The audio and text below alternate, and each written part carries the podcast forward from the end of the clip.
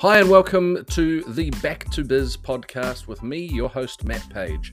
On the Back to Biz podcast, we'll be hosting business owners and entrepreneurs about all sorts of things like how they got started, some great stories from their time as a business owner, and they'll be sharing some tips and tricks with you, the listener, to help you on your journey to business ownership.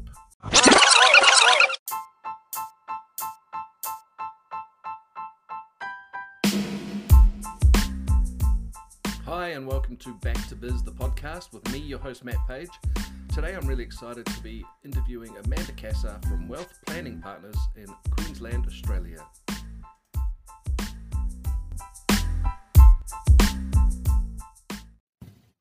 Hi, Amanda. How are you today? Excellent. Thank you so much for having me. No problem. Thanks for popping along to our very new podcast and YouTube channel. Um, as I mentioned, Amanda is from Queensland, Australia, and is the sole director of Wealth Planning Partners, a financial advisory firm. She loves, not necessarily in this good order, but I feel like maybe number three could be number one, or number two could be number one. Uh, good food, great wine, uh, friends, family, and a fabulous pair of heels. Or maybe the last one's number one. Not after great wine. COVID. Yeah. Only slippers now, right?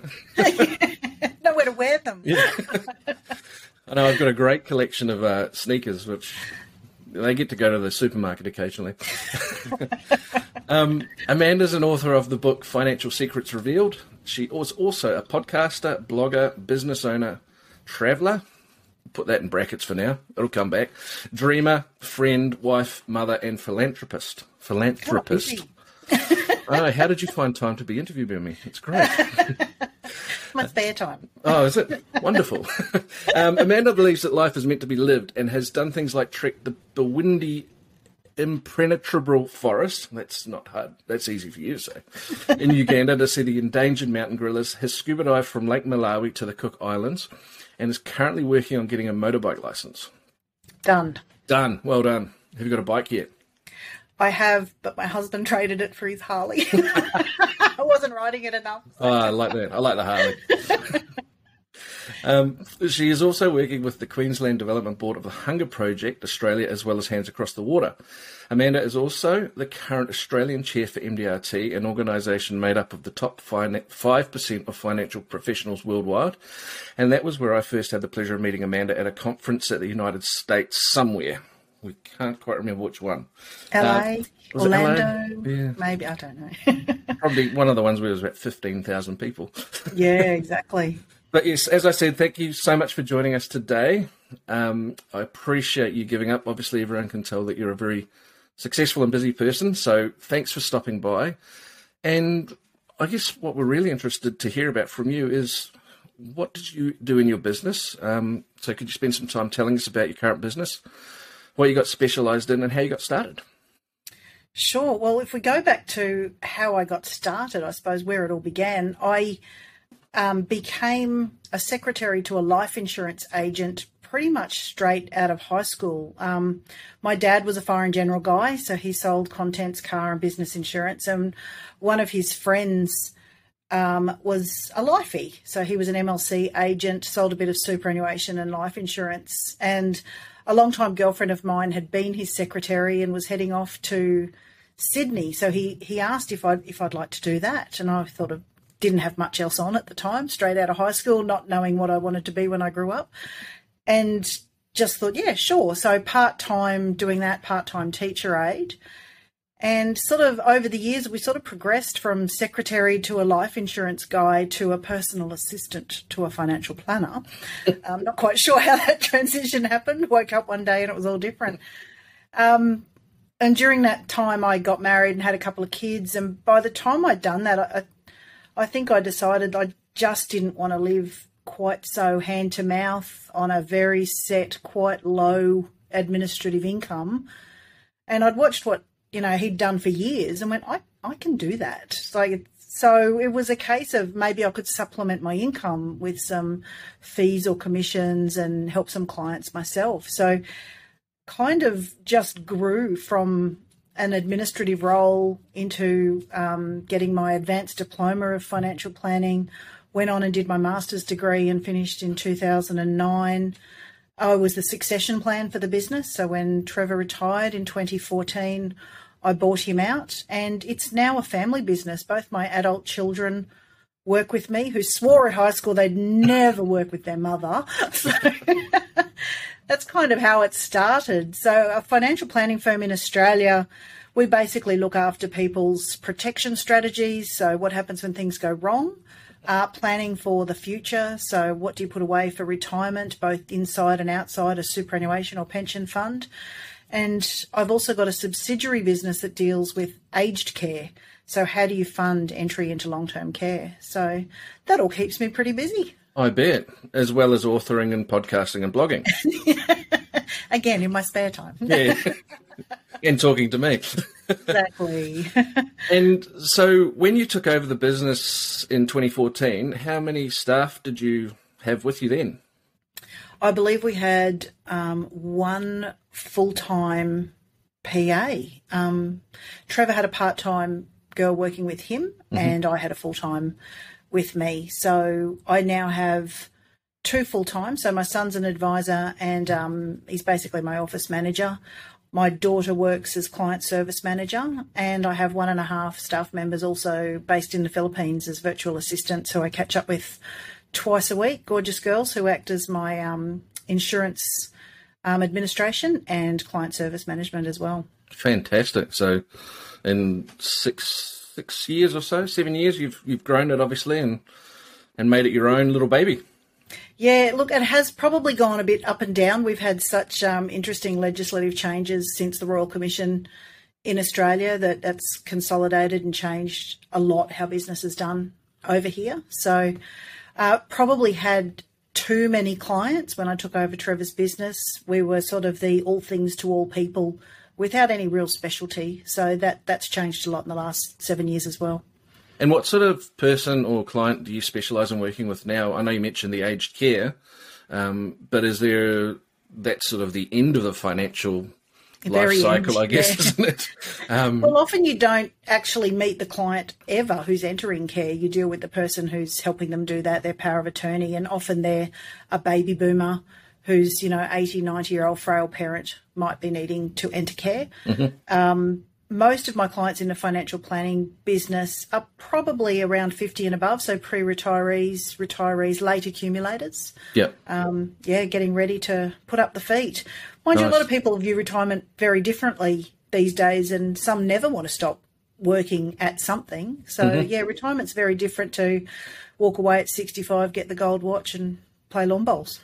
Yeah, I don't. I don't think many people do that anymore, do they? They look. It, there's some who can't wait, but yeah. they're few and far between. yeah, I think most people want to keep doing something, don't they?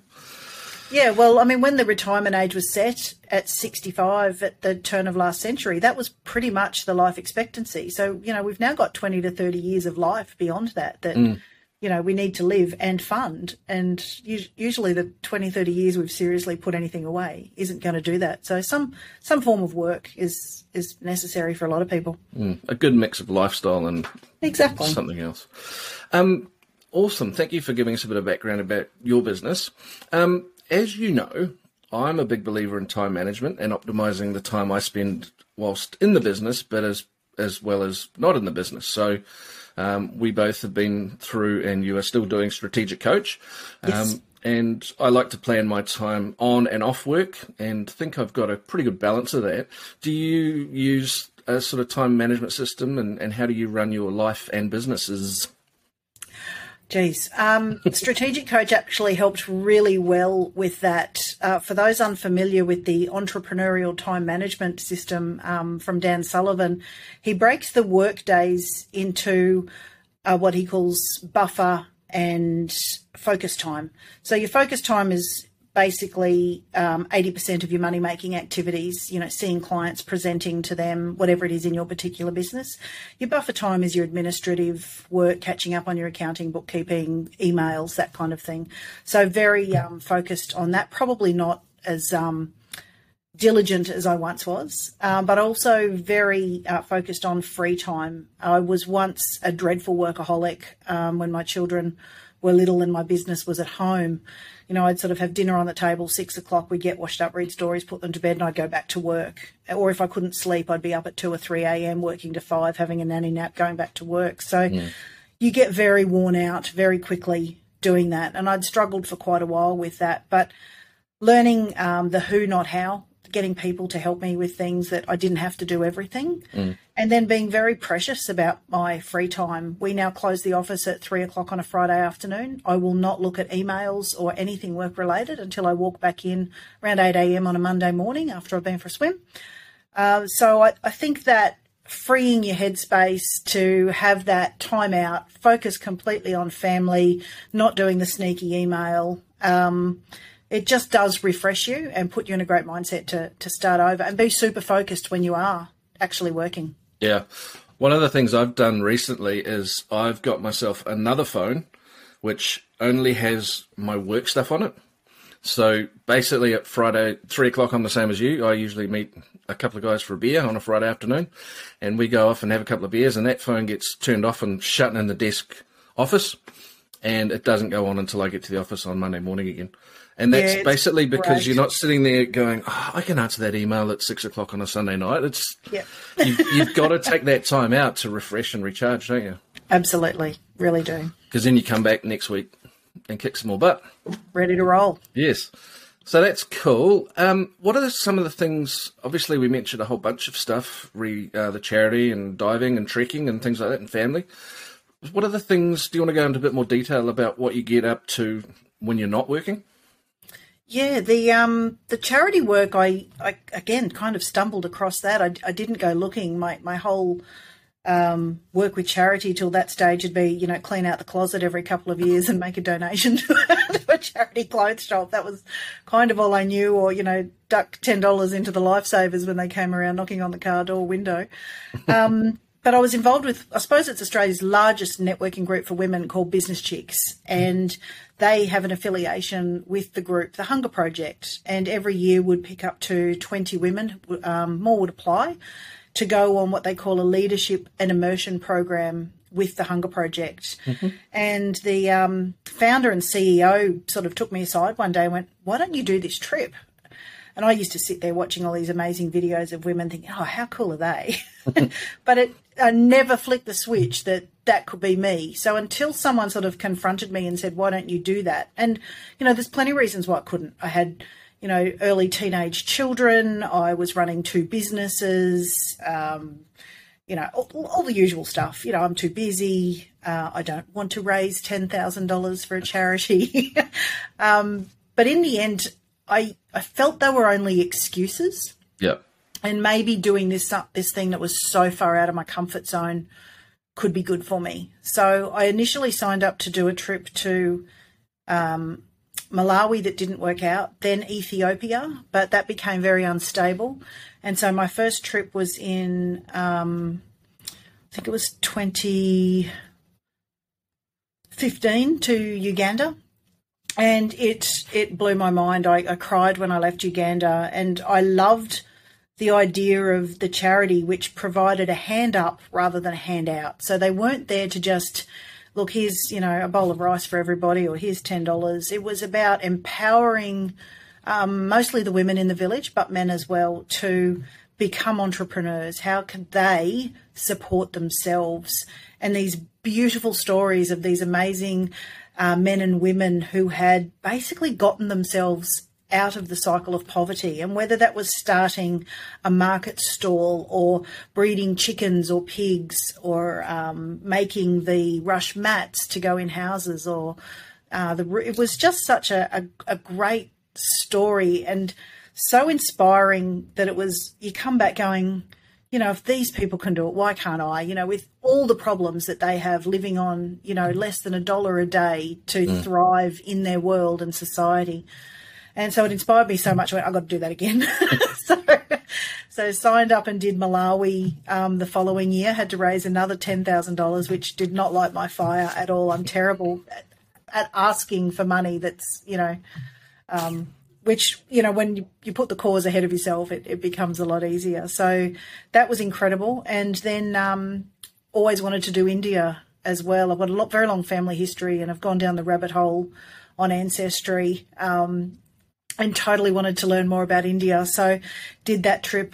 Got that thankfully in at the start of 2019 before the world got got shot up to hell with COVID. So, um, and it's a very different process over there where they empower the um, the women who have to stand up and talk in local parliament because they have quotas there, and not only um, men and women, but also through the different caste system. So it was mm. fabulous to learn more about that and how these women who had had no voice and never spoken out of their homes could then, you know, be knocking on the councillors' doors and building schools and toilets and um, sanitary uh, arrangements and providing incredible services for their community. So, been blown away by watching this work, and yeah, it, it certainly tugs at the heart.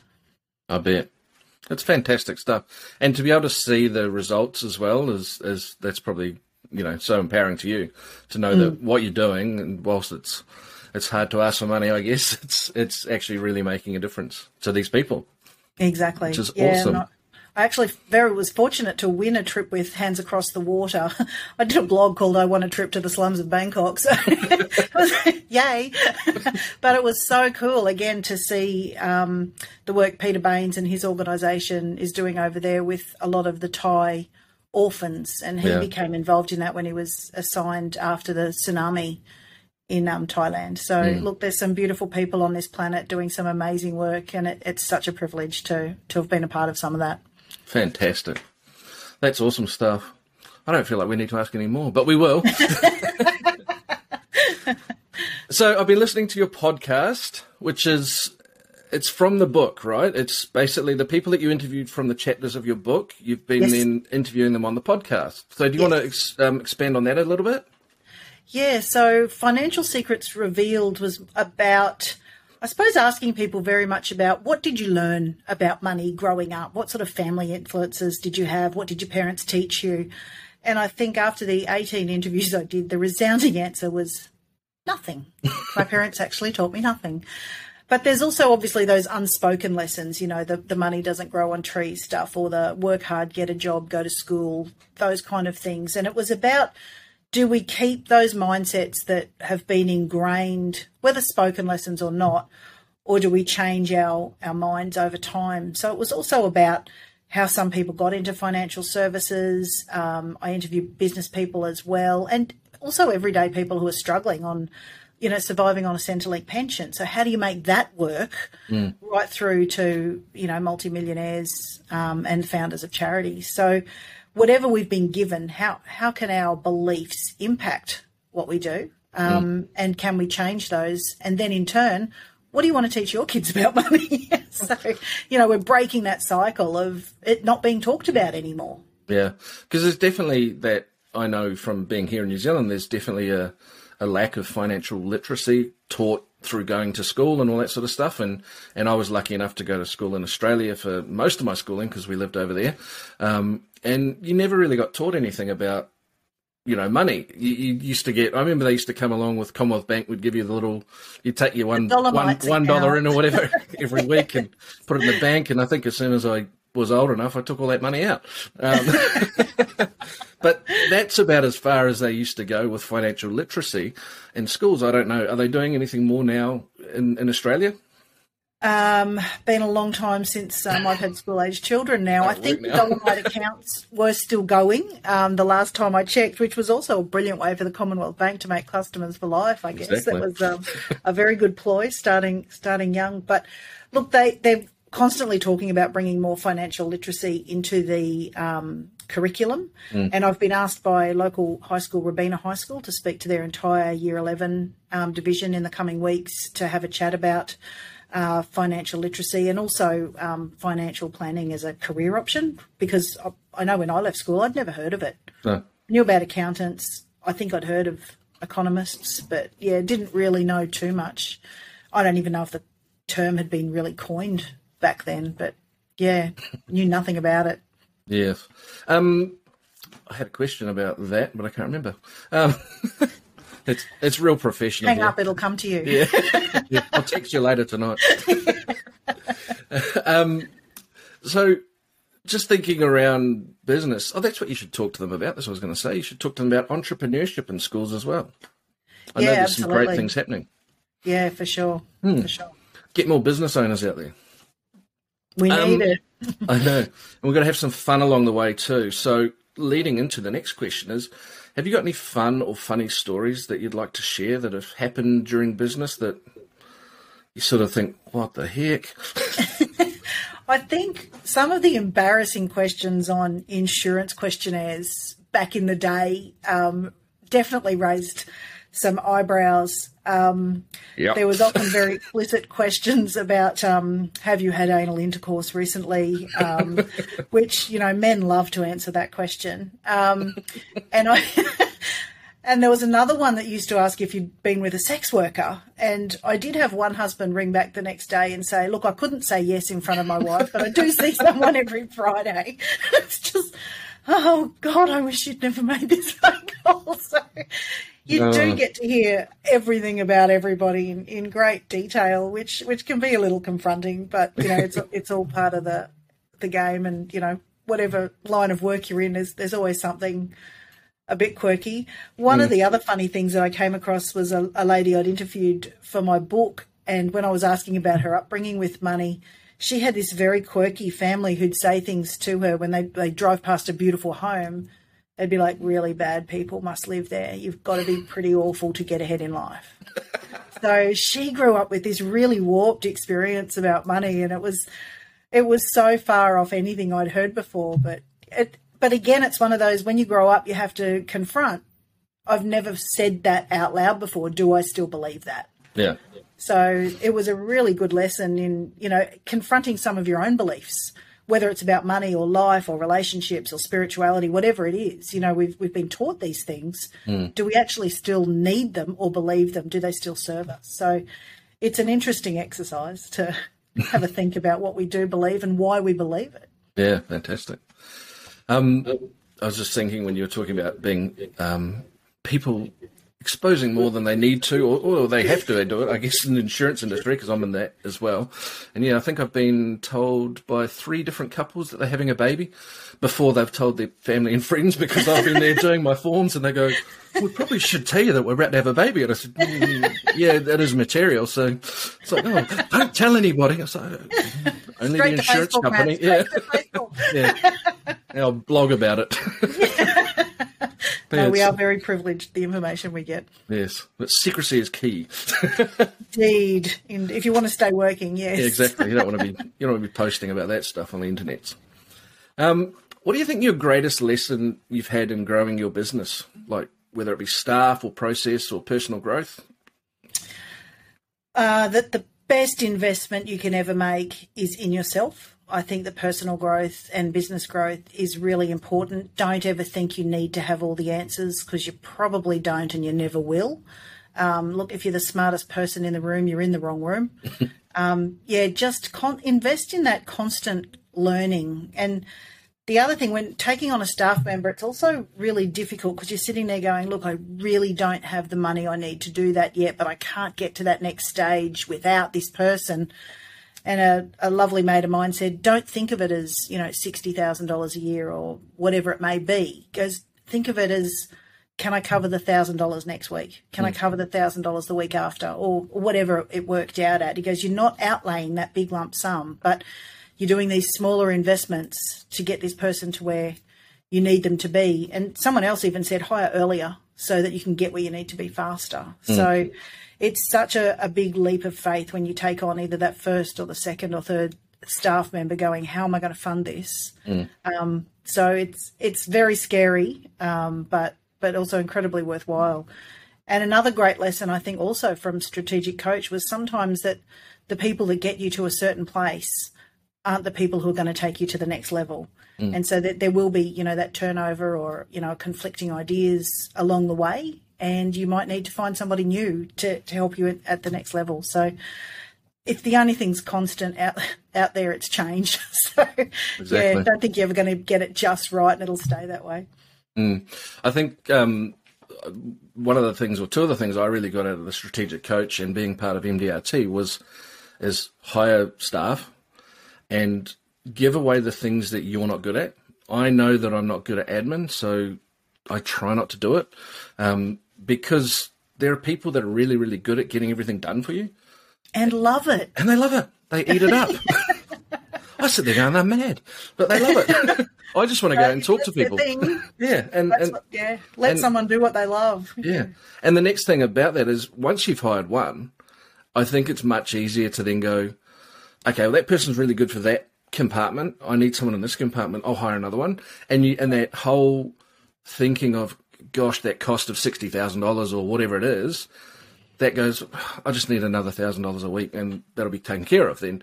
And you know, as you know from experience, it's just get the right people in the right jobs and you as the business owner can focus on the big rocks and what's important to you. Yeah. You've read Traction as well then, haven't you? Exactly. Might be up there somewhere. probably. Might be on the one behind me as well. Yeah. um, obviously, we know each other from Million Dollar Roundtable, MDRT, which is it's not our normal in financial services regulatory type of awesomely fun development that we have to do to tick off a box to say we know what we're talking about. Um, so, what apart from MDRT do you do um, for personal development outside of your normal study stuff? I'm an avid reader. I you might be able to see that from my bookshelf. That's only my workbooks. Um, I read nearly two books a week. Wow. Um, I just I can't go to sleep without reading, and it can be everything from Regency romance fiction to self help to you know business books to um, you know just I I'm pretty eclectic in my reading uh, biographies. I just but it, it's all about learning and growth, and you know you don't have to love or agree with everything you read. You might sort of go, well, that wouldn't work for me, but hey, that's a really cool idea. How can mm-hmm. I implement that or just learning about other people and cultures is, is fascinating as well. So it's a beautiful big world out there. Um, I'd love to get back to traveling in person again at some stage. I think travel opens your mind and horizons because when you do, you know, come in and do the nine to five and sit behind your desk every day, it can feel like this is, you know, your whole universe, especially when, you know, I think poor old Melbourne's just hit the longest lockdown in the world. um, that that's can be soul destroying. That you know you're sitting there doing Groundhog Day basically.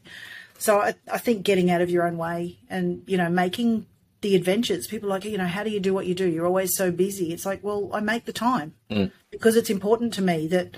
I do see Burleigh Beach just because I live, you know, 15 kilometres away from it. That I don't want to just visit it once a year. I it's this beautiful natural resource that I every time I go down there I'm like why aren't I here more often mm.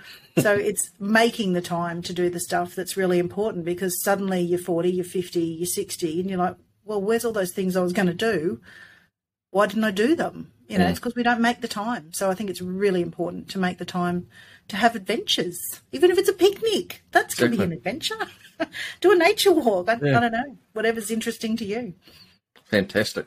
And that sort of leads into the next little bit of goal setting. And obviously, there's a whole bunch of different ways people set goals. And, and do you set goals? And, and if so, how often do you set them? Do you do daily, weekly, annual, lifetime goals, or do you have a mix?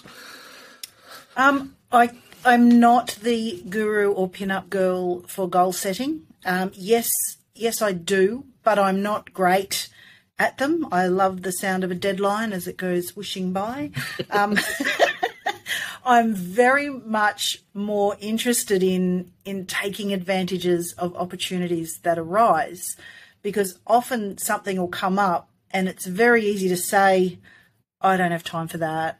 I couldn't be bothered. And look, there's times when yeah, no is the right answer. Mm-hmm. But I think sometimes we have to say yes to the scary stuff and grab those opportunities and make it happen. Like they say, give it to a busy person. They'll they'll find a way to make make things happen. So, do I goal set?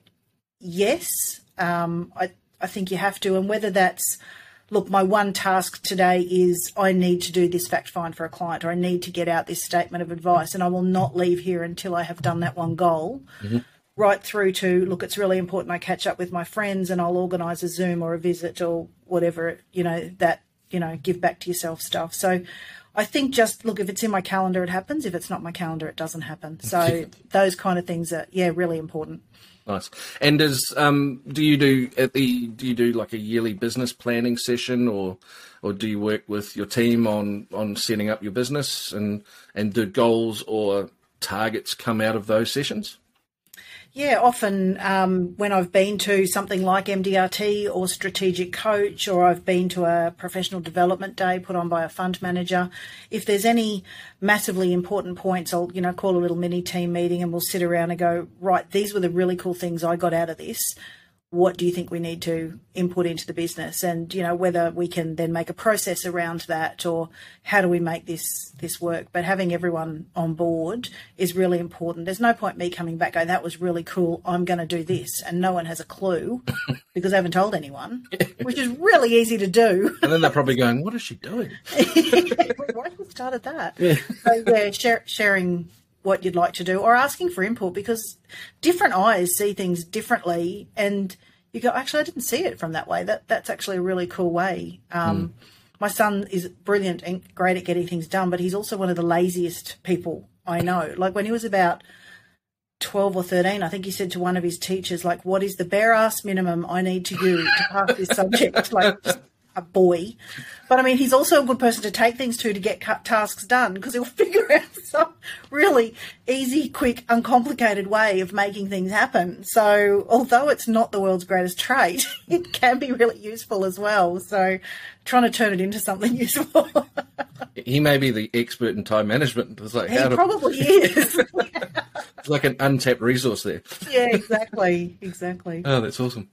Righto, last question from me. Um, and basically it is for people who are out there thinking about maybe starting a business or or working in a business and maybe having some struggles or just or just wanting some great tips from somebody who's very successful in their business what would be your top two tips for anyone thinking about going into business or or maybe you know looking at ways to tweak things in their business?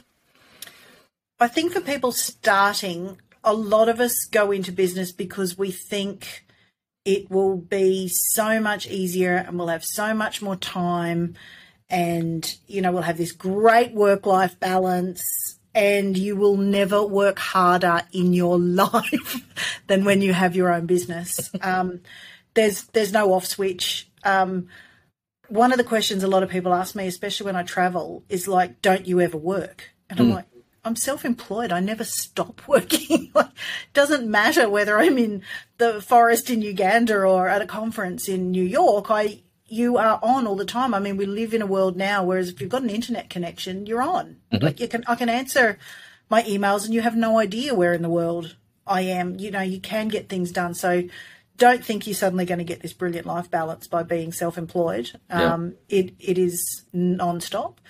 And for people who are already going, if you're going through the struggles, reach out and ask. Don't sit there in silence and suffer and things go really, really bad. There's so many people out there who are brilliant at sharing knowledge. There's some amazing books, even books that are 50 years old uh, from Jim Rohn, um, mm. you know, those kind of gurus of the, you know, last century that, that just had so much wisdom. Um, and you know they're willing to share it all. There's you know it's not like everyone keeps it to themselves. If, if that's if reading's not your thing watch a youtube video from from somebody you know get a, an audible book by tony robbins or whatever you know you need to either stay motivated or take the next leap. There'll be a, a book or, or somebody who's prepared to to share. So learn from others. Pick their brains. I mean if someone else has been through it don't make the mistake find out someone who's already made it learn from theirs. So yeah. it's a really good tip. Fantastic. And hopefully by people watching this stuff, they can learn these tips and use them as well. Exactly. Awesome. Well, look, thank you so much, Amanda. I've really appreciated talking to you today and, and finding a little bit about your journey and, and where you're going and where you've come from. And again, appreciate the time you've taken out of your very busy schedule to join us. Last thing I'd like to ask you because I did say the last thing was the last thing, but this is the last thing. How can people get in touch with you if they want to use your service? If they're in, in Gold Coast, is it Queensland, and they yep. want a, the best financial planner that's on this channel right now? Uh, because I might get more from that area. you might, you might. Yeah. Um, look, if you Google Amanda Cassar, I, I will come up everywhere. Um, you can find me on LinkedIn. I'm on Twitter and Instagram as Finance Chicks. I do have people reach out through social channels or business ones. Um, if you want to drop me an email, it is amanda at wealthplanningpartners.com.au. So please don't be a stranger. Mm-hmm. And we're going to put all the links in the notes of the show. So if you are looking to get in touch with Amanda, they'll all be down below where we're listening to or you're watching right now. Perfect. Awesome. Look, again, thank you so much, Amanda, for your time. I really do appreciate it. And and if you do want to get in touch, everybody, flick Amanda a note, email, social media, whatever. She's more than happy to talk to you and help you out. Definitely. Thanks, guys, and we'll talk to you next time on Back to Biz.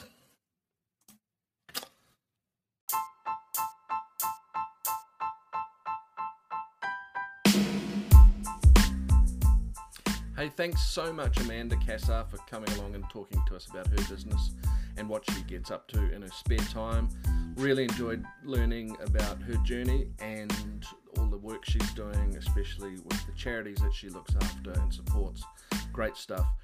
Um, what an inspiring person and a great business owner as well. Hey, if you enjoyed this video, please click the social subscribe links below. You can subscribe, get notified, and like this channel. It really helps to get the word out there and to help everybody else who's looking for some business advice. So, once again, thanks for watching this episode of Back to Biz. I look forward to talking to you next time with another special guest.